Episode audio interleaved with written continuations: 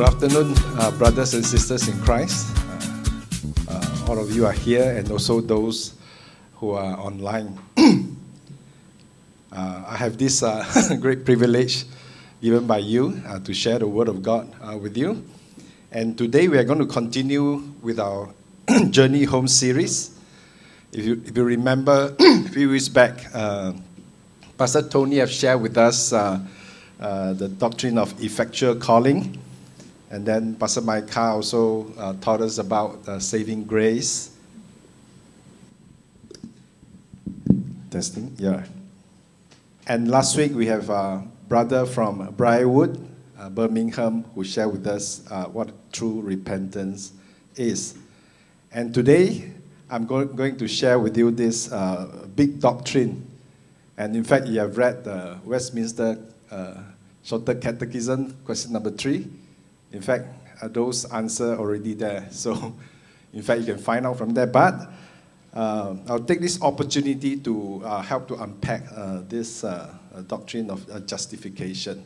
It, it, may sound big, but in fact, it is can be understood by all of us. If you have the Bible, can you turn to Second Corinthians chapter 5, 21? Then after that, I'll, I'll read another uh, verse. 2 Corinthians 5.21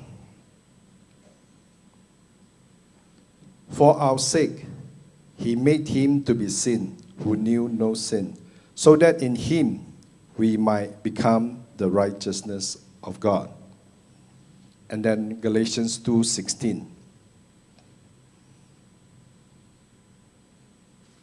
Yet we know that a person is not justified by works of the law, but through faith in Jesus Christ. So we also have believed in Jesus Christ in order to be justified by faith in Christ and not by works of the law, because by works of the law no one will be justified. Let's pray. Heavenly Father, we thank you uh, for your word, and uh, we pray that you open our hearts and uh, to see how great you are, to see your glory uh, through uh, the acts, the, the person, and the works of uh, Jesus Christ. Pray this in Jesus' name. Uh, can anyone tell me what's on uh, October 31st? October 31st. Anyone? Wow, I'm so pleased you say Reformation Day instead of Halloween. I think we have done a good job, our church. We have taught you well. Yes, it is a Reformation Day. It's the, in, this day is to commemorate this, our reformer Martin Luther, who nailed this uh, 95 Theses uh, 500 years ago, which sparked this uh, Reformation movement. And uh, during this Reformation, one important doctrine, in fact, is the epic center of this uh, Reformation, is uh, the doctrine of justification. You know, the Roman Catholic and the you know, Protestant, they were fighting over what is uh, just, uh, justification. In fact, Martin Luther himself said this the importance of this uh, doctrine of justification is that it is the article by which the church stands and falls. And another fellow uh, reformer, John Calvin, said this justification is the main hinge on which the, our salvation, our, our Christian religion turns. So the idea is that this is important. The doctrine of justification is very important. If you get it wrong, you get the gospel wrong. So in order to appreciate this uh, justification, we first need to know that our God is righteous. And we know that God has revealed himself through the Bible. And the Bible tells us that our God is righteous. There are many places in the Bible. One example is in Psalms 97. It says, The heaven proclaim his righteousness and all peoples see his glory. And in Deuteronomy, he says, A faithful God who does no wrong, upright and just is He. So we praise God. We need to know that our God not only is holy, He's also righteous, upright, and He does no wrong. In fact, our God is the ultimate standard of what is right and what is wrong. And that is good news for us, for, for those of us who are their, His children. Knowing God is righteous is not enough. We have to know this fact as well, this truth, but this bad news that we, human being, created in the image of God, we are accountable of, to God, and we are not righteous. We all fall short of the ultimate standards of God's righteousness. The Bible tells us that no one is good, not even one. There is no one who understands. There is no one who seeks the Lord. Even our best efforts, the Bible tells us, are like filthy rag in God's standard. And Ephesians 2 3, we have learned through our uh, sermon series that all mankind are by nature children of wrath. And the wrath of God is revealed from heaven against all ungodliness and unrighteousness of man because we suppress the truth in our unrighteousness.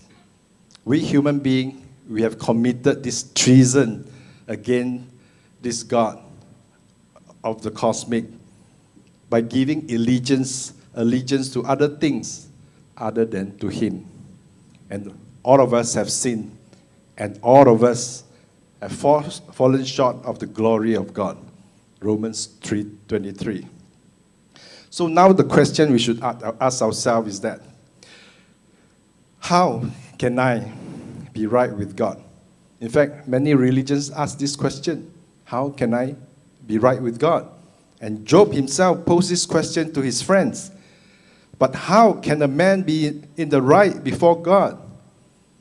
So if God is righteous and he judges justly, how can a sinful man be justified? And the Bible tells us that God abhors anyone who justifies the guilty and the rebellious people. In fact, in Proverbs 17:15, if you read Proverbs 15, 17:15, it says, "He who justifies the wicked and he who condemns the righteous are both alike an abomination to God. So, how to justify the sinners? If we do that, that will be an abomination to the Lord. My children, I won't tell you which one, probably some of, uh, more than one, asked me this. He said, Dad, why can't God just forgive all, you know, all the sinners. After all, He's God. He can do anything. We just forgive. Why have to send His Son to die? You know, just forgive what? So, so we'll be right with Him. But the truth of the matter is, the Bible tells us that God cannot just forgive because God is just and God is righteous and sin must be punished the fact that your father don't punish you for the wrongdoing, it doesn't mean that he's all good and righteous. It probably is because he's not carrying out his duty to discipline you and to punish you. So don't be too proud if your father don't take any action against you and you don't go around and tell your friend that, you know, I got the best father in the world because he never punished me. You know, I can do whatever we like. That's not a compliment to your father. that, in fact, we father sometimes have to repent for not carrying out a duty if our children are done wrong because we are not righteous and not just as God. So, children,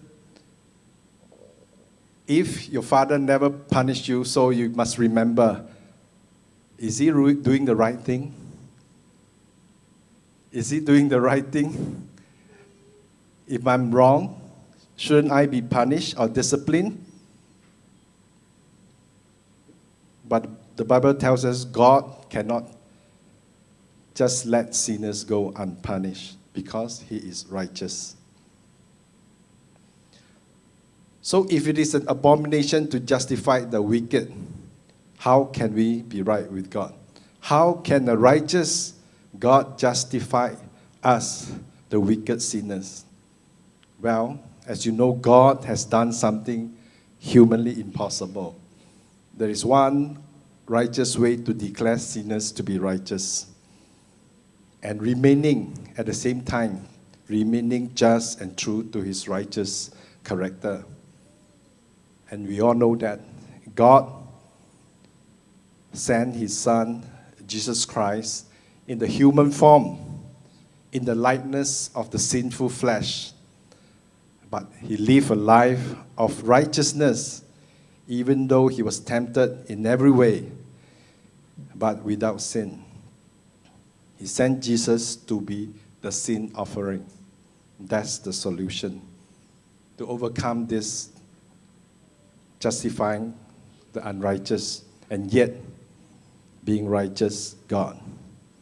He says, For the sake he made him to be sin who knew no sin, so that in him we might become the righteousness of God.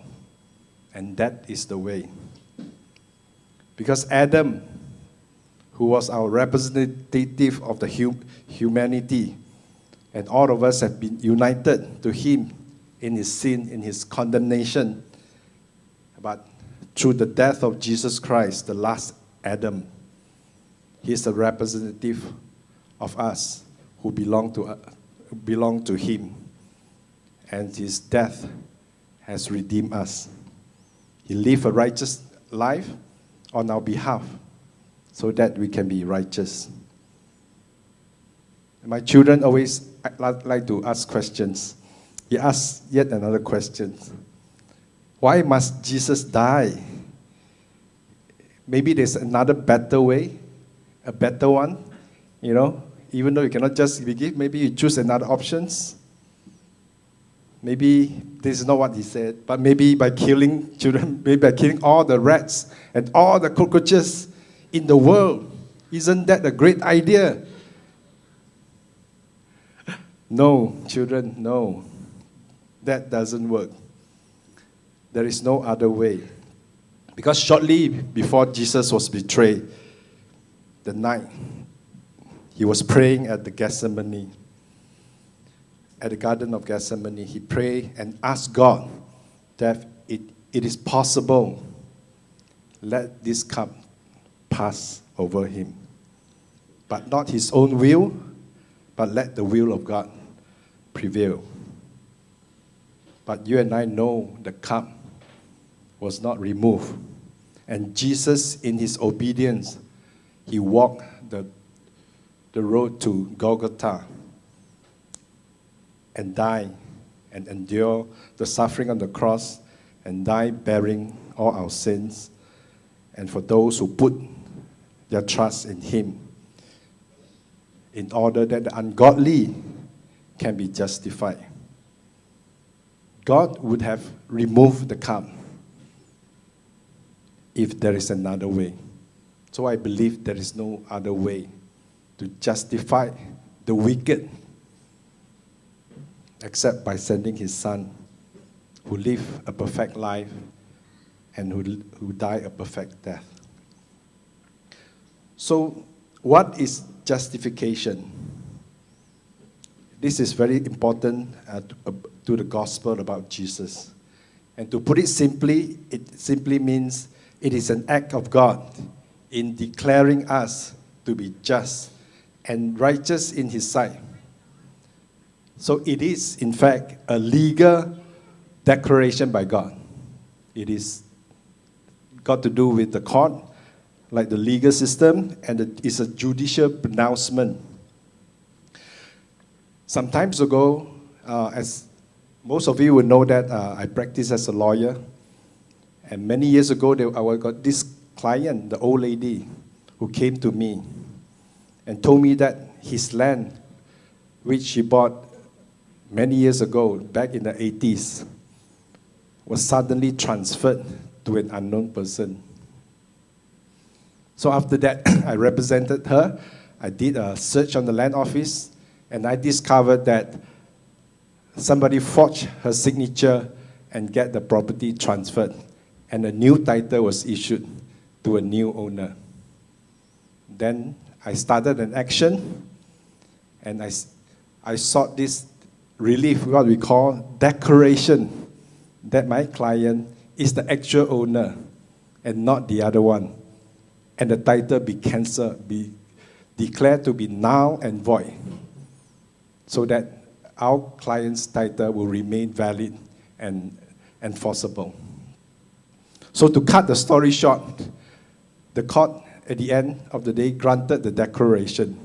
So, with that declaration in the form of a court order, I presented, we presented the court order which declared that my client is the actual owner to the land office. And the land office don't look beyond whatever. He has to obey. He has to cancel the new title and reinstate uh, my owner, my client as the, the actual owner, because that's a court order. There is a declaration declaring her rights. So, just like in the case of justification, in fact, this is, is in the heavenly court where God the Father declared us who put their trust in Jesus to be not guilty, to be righteous. Because, and remember that unlike our legal system, where our, our former prime minister can appeal to so many levels, and this court of heaven is the final court. There is no more appeal, nothing. And the de- declaration is still stand and valid. And this declaration that we are righteous entails the forgiveness of all the sins, all the past sins, all our present sins, and all our future sins. Because Paul declares that there is now, therefore, no condemnation for those who are in Christ Jesus. And King David in Psalm 103 says this. He said, As far as the east is from the west, so far does, the, does he remove our transgression. We have been declared righteous, and our sin has been removed. However, you must note that just because our sins are removed, it doesn't still solve the problem. So if you are clean as snow, it just means that you are morally neutral. It's still not good enough to be right with God. So it will be like uh, when Adam did nothing in the state of uh, neutrality, he has not gained anything right or wrong.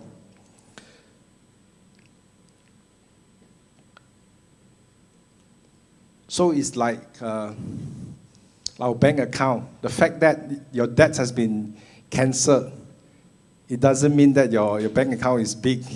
You know, you got a lot of money. It's just that you don't owe anything.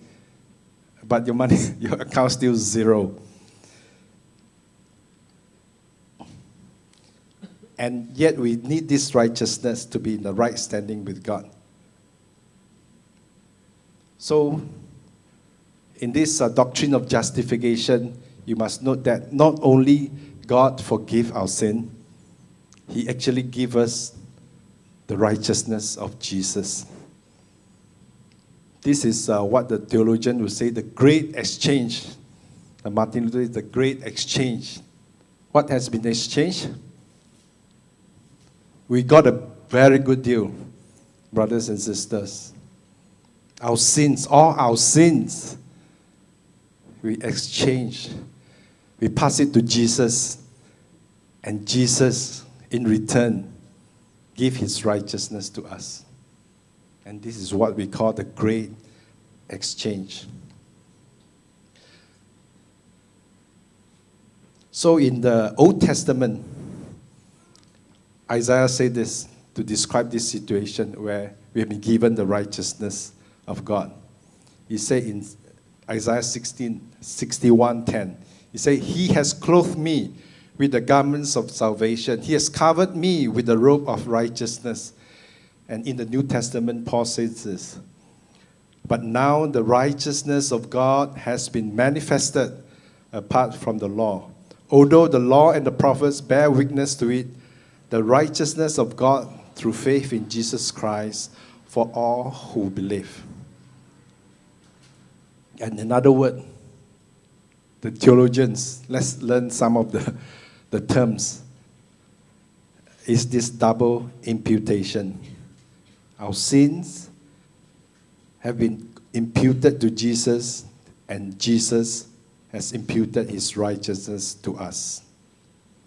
So when we say Jesus has imputed his righteousness to us, this means that God will regard Jesus' righteousness as belonging to us. It is as if it belongs to us. So it's credited to us, just like the Bible says that Abraham believed God and it was credited or counted to him and as righteousness. So the, this declaration of righteousness of God, it doesn't mean that we are actually inherently inside us, we have changed and become very righteous. That's not the case. We still remain the same as far as this doctrine of justification uh, is concerned. So, of course, the issue of regeneration, this is another uh, thing. But as far as justification of is concerned, we are not inherently righteous, but it's just that we are credited this righteousness. This is the legal declaration I have said. When you look at this, this is your uh, righteousness, even though within you you are not righteous.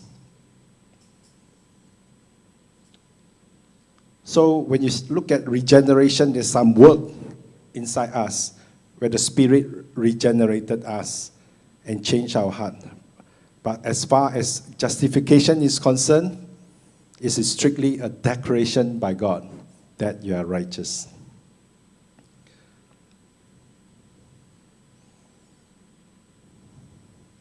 So from here we can see that justification is entirely based on the person and the work of Jesus Christ in his righteous life and on earth and his death on the cross. So not only did Jesus die for us, he lived a righteous life on our behalf so that it can be imputed to us. And this is the righteousness from God, which consists of Jesus' obedience to the Father in life and in death, and in one sense, we are justified by works. You might be shocked, we are justified by works. It's just that this work is not your work. This work is the work of Jesus Christ. So we are not inherently righteous, and justification does not change that. Because you and I know, actually, we can acknowledge that we still sin. And how do I know that? Because just 15 minutes ago, you were confessing your sin together. And you do this every Sunday, right? And most importantly, just a very simple test do we obey the first commandment? Do we love the Lord your God with all your heart, with all your strength, and with all your, your might? Yes, we still we still sin. We are still not inherently righteous. But that is not to be confused with the process of sanctification, which uh, Pastor Wong will be uh, dealing with.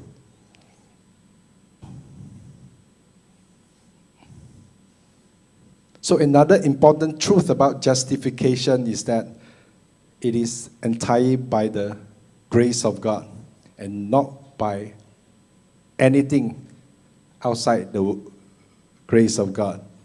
It's not by your own works, it's not by your merits, it's not uh, grace plus something else, it's not circumcision, it's not uh, grace of baptism or Holy Communion, nothing of that sort. The Bible is clear on this. And in fact, in chapter 1 to 3 of the, the book of Romans, Paul explained that we cannot make us, ourselves righteous before God. Excuse me. No matter how hard we try. He said in Romans 3 23 24 that all have sinned and fall short of the glory of God and are justified by his grace as a gift through the redemption that is in Christ Jesus. God's grace here means his unmerited favor to us. God has no obligation at all to impute all our sins to Christ and to impute Christ's righteousness to us. Uh, it is sheer it is by sheer grace of God. It is not 50 50%. You know, 50% of our work, 50% of grace, as if we are equal partners with God. And it is not even 1%, a tiny bit of our contribution to this justification by God. It is 100% entirely by grace of God. For by grace you have been saved through faith and this is not your own doing. It is the gift of God, not a result of works, so that no one may boast. Because some, of, some people might find this quite objectionable. Because, you know, we have been uh, living in this society, this environment where we have to earn everything. We have to, you know, uh, deserve something, you know, you must work for it. You know, I grew up in the family where we have to depend on ourselves. Nobody going to help you. You know, you, you must earn for it. You must fight for your right. But no. The Bible tells us that you don't fight for your right to be justified. You have to bow down in true repentance and broke down and look to Jesus and tell Jesus that I have sinned. I can't do it on my own to be right with God. I need you. I need your righteousness. I need you to take my sins. I cannot bear it and see God. So even in Muslim religion, they have this pahala and what pahala, if I remember correctly, is pahala and dosa if this point system, if you good, do good deeds, you have more points. If you dosa, you sin, then minus point. Then at the end of the day, there will be a final accounting, see whether which one is more. And I was told that even your pahala, your reward is outweighs your sins, there is still no guarantee. Is still no guarantee that you go to heaven. There's no assurance like we what we have here. If you ask a Christian how you go to heaven, he'll be joyfully tell you that there's nothing to do with him, nothing to do with his own work, nothing to do with his merits. There's no point system. It is by the grace of God that God has declared him righteous because of Jesus Christ who died for us. So the Bible also tells us that we must believe in Jesus before God will justify us. Uh, it is through our faith in Jesus that we are being justified. If you read uh, Galatians 2:16, just now we have read, you see that there's a sequence to it. In fact, justification will come after we have this saving faith. I'll read to you again that we also have believed in Jesus Christ in order to be justified. We also have believed in Jesus Christ in order to be justified by faith in Christ and not by works of the law, because by works of the law, no one will be justified. Paul also says that Christ is to be received by faith, and God is the justifier and the one who has faith in Jesus. He says, We have been justified by faith. However, this does not mean that our faith in Christ, even our faith, has earned favor with God. But rather, the Bible says that we are justified through faith, which means by means of our faith. And this is the faith that God used as an instrument to give us justification. So, why faith? Why God choose faith? to be the medium of justification. Why we are justified through faith. Why don't God give justification uh, to all of us uh, who show sincere love, who show humility? Those are good virtues. Or contentment. But why faith? Have you ever asked this question? I think the answer is that by faith would mean we are not depending on ourselves or any merits of our own. And we are totally depending on God. Because this faith is not faith in ourselves. This faith is our faith in the object of this faith, who is Jesus Christ.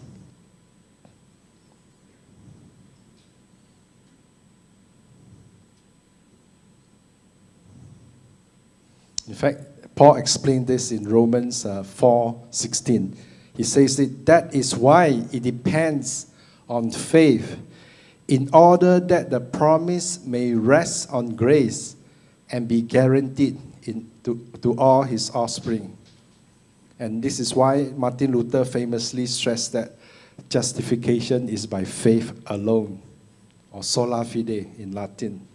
And Paul repeatedly said this by works of the law of human being will not be justified. We are not justified by believing in this doctrine, you must remember. Knowing this doctrine of justification doesn't save you or doesn't justify you. We should not see our faith, even our faith, as the basis of justification. It is not our faith that earns justification. And the basis of our justification, I repeat again, is Christ Jesus, our Savior. So Paul says a lot about justification by faith and not by work. Since God is the one who justifies by sheer grace and we contribute nothing to it, it sounds so good, right? So great. We don't need to do anything we can just sit back and relax. Our works doesn't matter. Is that is that right? I think James saw this problem. If you check the, the Bible, James clearly see this as a problem for Christians. We sinful Christians sometimes we find loophole to justify our sins. Just like what Paul was saying, you know, let sins abound so that grace can abound as well. By no means, isn't it? So if you're a true Christian, you would not do that. You would not think that way. So James saw this problem and uh, he said something which seemingly uh, contradicting what Paul is teaching us about this justification uh, by, by faith. Uh, if you see James chapter 2, verse 24, James this says this. This is when you if you see this as the first first time, you will think that this is a contradiction. James says that you see that a person is justified by works and not by faith alone. What is he talking about? Paul just said that you're justified by faith alone, not by work. But James is saying that the person is justified by works and not by faith alone.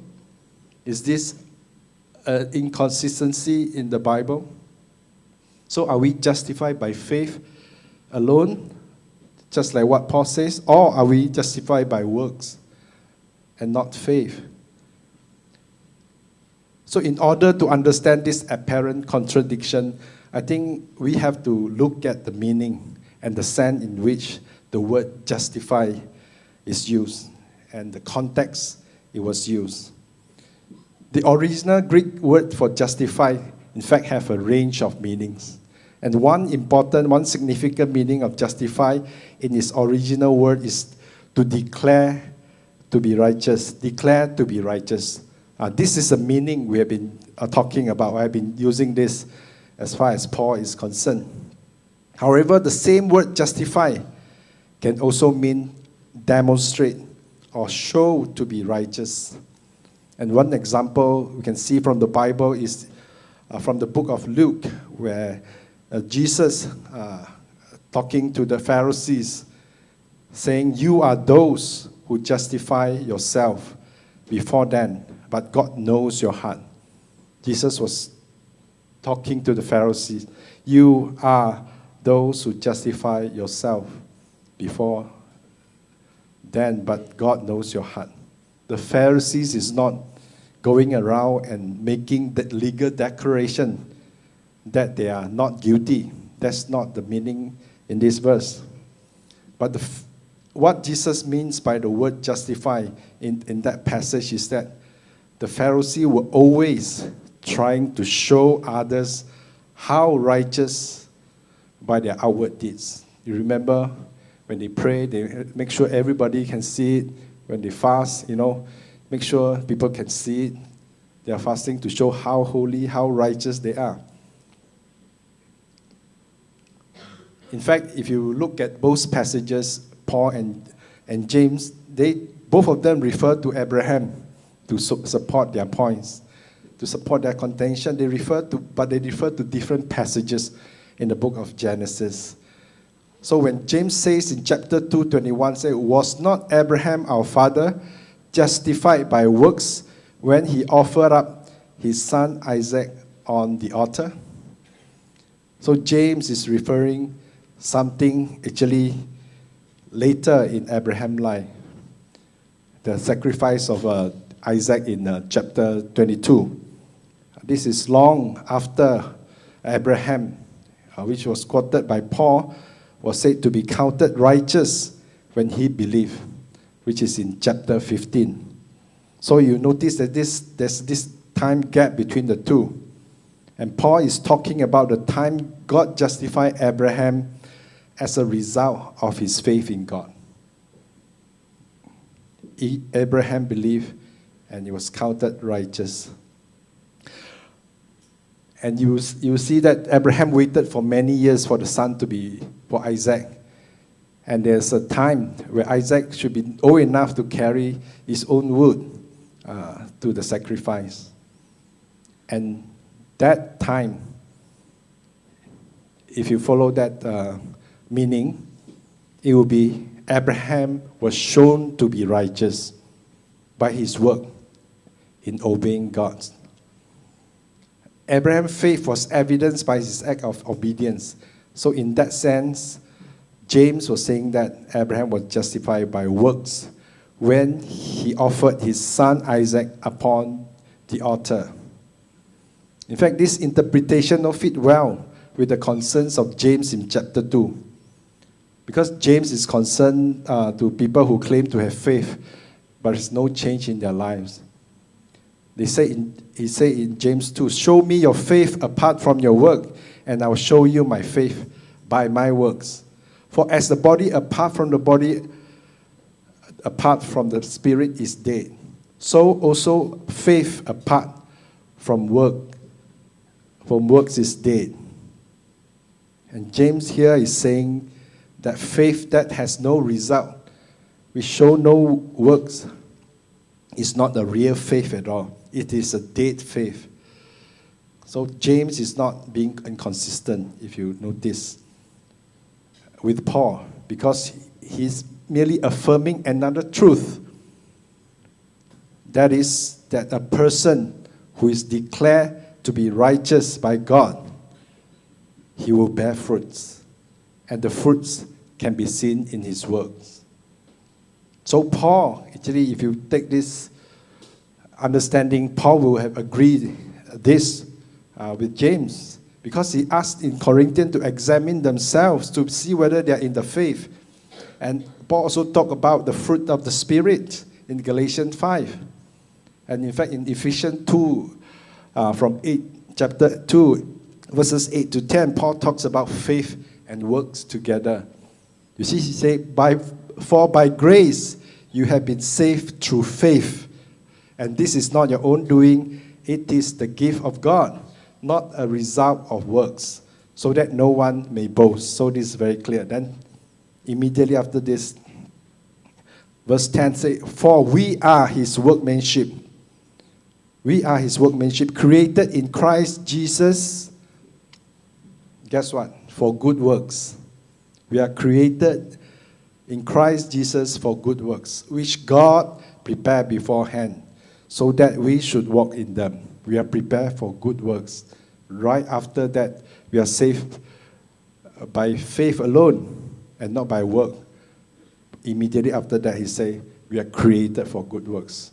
I think if you take that understanding that works or good deeds are evidence of justification and is not the basis of justification, then you will not see any contradiction in the two uh, passages. And in fact, this is what Martin Luther always said this. Famously say this, he said, We are justified by faith alone. We are justified by faith alone, but not by a faith that is alone. We are justified by faith alone, but not by a faith that is alone. This means that our faith will not be alone. And, and faith, our faith has a friend, has a friend, and this friend is good work. So when, whenever you have this genuine faith, you have this work, you bear fruits and can be shown by your works. So basically, that's uh, the biblical understanding of justification. So, what are the implications that we are saved by faith alone? We are, God justify us uh, through our faith by His grace. In fact, this is a good news to all people. So, whether you are rich, whether you are poor, no, whether whatever ethnicity you are, you're yellow, brown, or any color, you're male or female, or you have PhDs like some of us here we have, or you are illiterate, we are justified by the same way. Praise God for that. There's only one way God justify us by the work of Jesus Christ, not by your academic qualification, not by your wealth. And it is irrespective of our status or even our past, what we have done in the past. So, all of us, no matter what your past are, you are not beyond grace if you have put your trust in Jesus Christ. So, this will relieve a great burden from all of us because it's nothing to do with our works or uh, on our merits. because we, we too no longer bear this burden to justify ourselves, to pay our own debts, to pay the penalty for our own sins, because, because Jesus has paid for it. And on top of that, He has given you His righteousness. So this is humbling, isn't it? This uh, doctrine of justification by faith alone. Because it is not by our works or our merits, but purely by the grace of God. And this is what exactly Paul said, so that none of us can boast. Boasting is excluded. And all praise and all glory belong to God, who justifies the sinners through our faith in Jesus and his finished works. And we, as his people, can have this assurance that we have this salvation, we have this justification, because it is God who justifies and it is not us. Another great truth and the implication of justification is that from our identity as an enemy and the children of wrath, as we have uh, heard just now, we are now called the children of God. And God is for us now. If God is for us, who can be against us? No one. He who did not spare his own son, but gave him up for all of us, how will he not also with him graciously give us all things? God will not hold back anything which is good for us, and he has proved it by giving his son in order to justify you. And God is for us now, justified people. Who can bring any charge against God's elect? No one. Satan can no longer threaten us with this accusation that because God has clearly told us that He has justified us through faith. Who is to condemn? No one, no one can condemn us any longer. Now, for those of us who believe in Jesus and have been justified, then now we can live our Christian life with the status, knowing that we are justified and we are, have peace with God and we have God on our side. And the Bible tells us that Jesus is now sitting at the position of authority at the right hand of God. And he's interceding for us. So the blessings of God and our journey do not stop here. Next week, Elder Victor will continue his journey home with this doctrine of adoption. And thereafter, Pastor Wong would talk about sanctification. Both are really important. Both flow from this effectual call. And may we truly live out our lives as people justified and dearly loved by our God. Let us pray. Father, we want to give thanks to you, want to praise you for all that you have done for us. We are not worthy. And we thank you that this great gift of love, your Son Jesus Christ, has done all for us. We are thankful that we contribute nothing. In fact, we are unable to do anything to earn our salvation, but purely based on your grace and your love. Lord, help us to see us as your beloved children and walk in your way, uh, worthy of your calling. And from now on, help us to continue this journey uh, to live uh, with you on our side and no one can against us and to pursue this journey of holiness until we see you. Because without holiness no one can see the Lord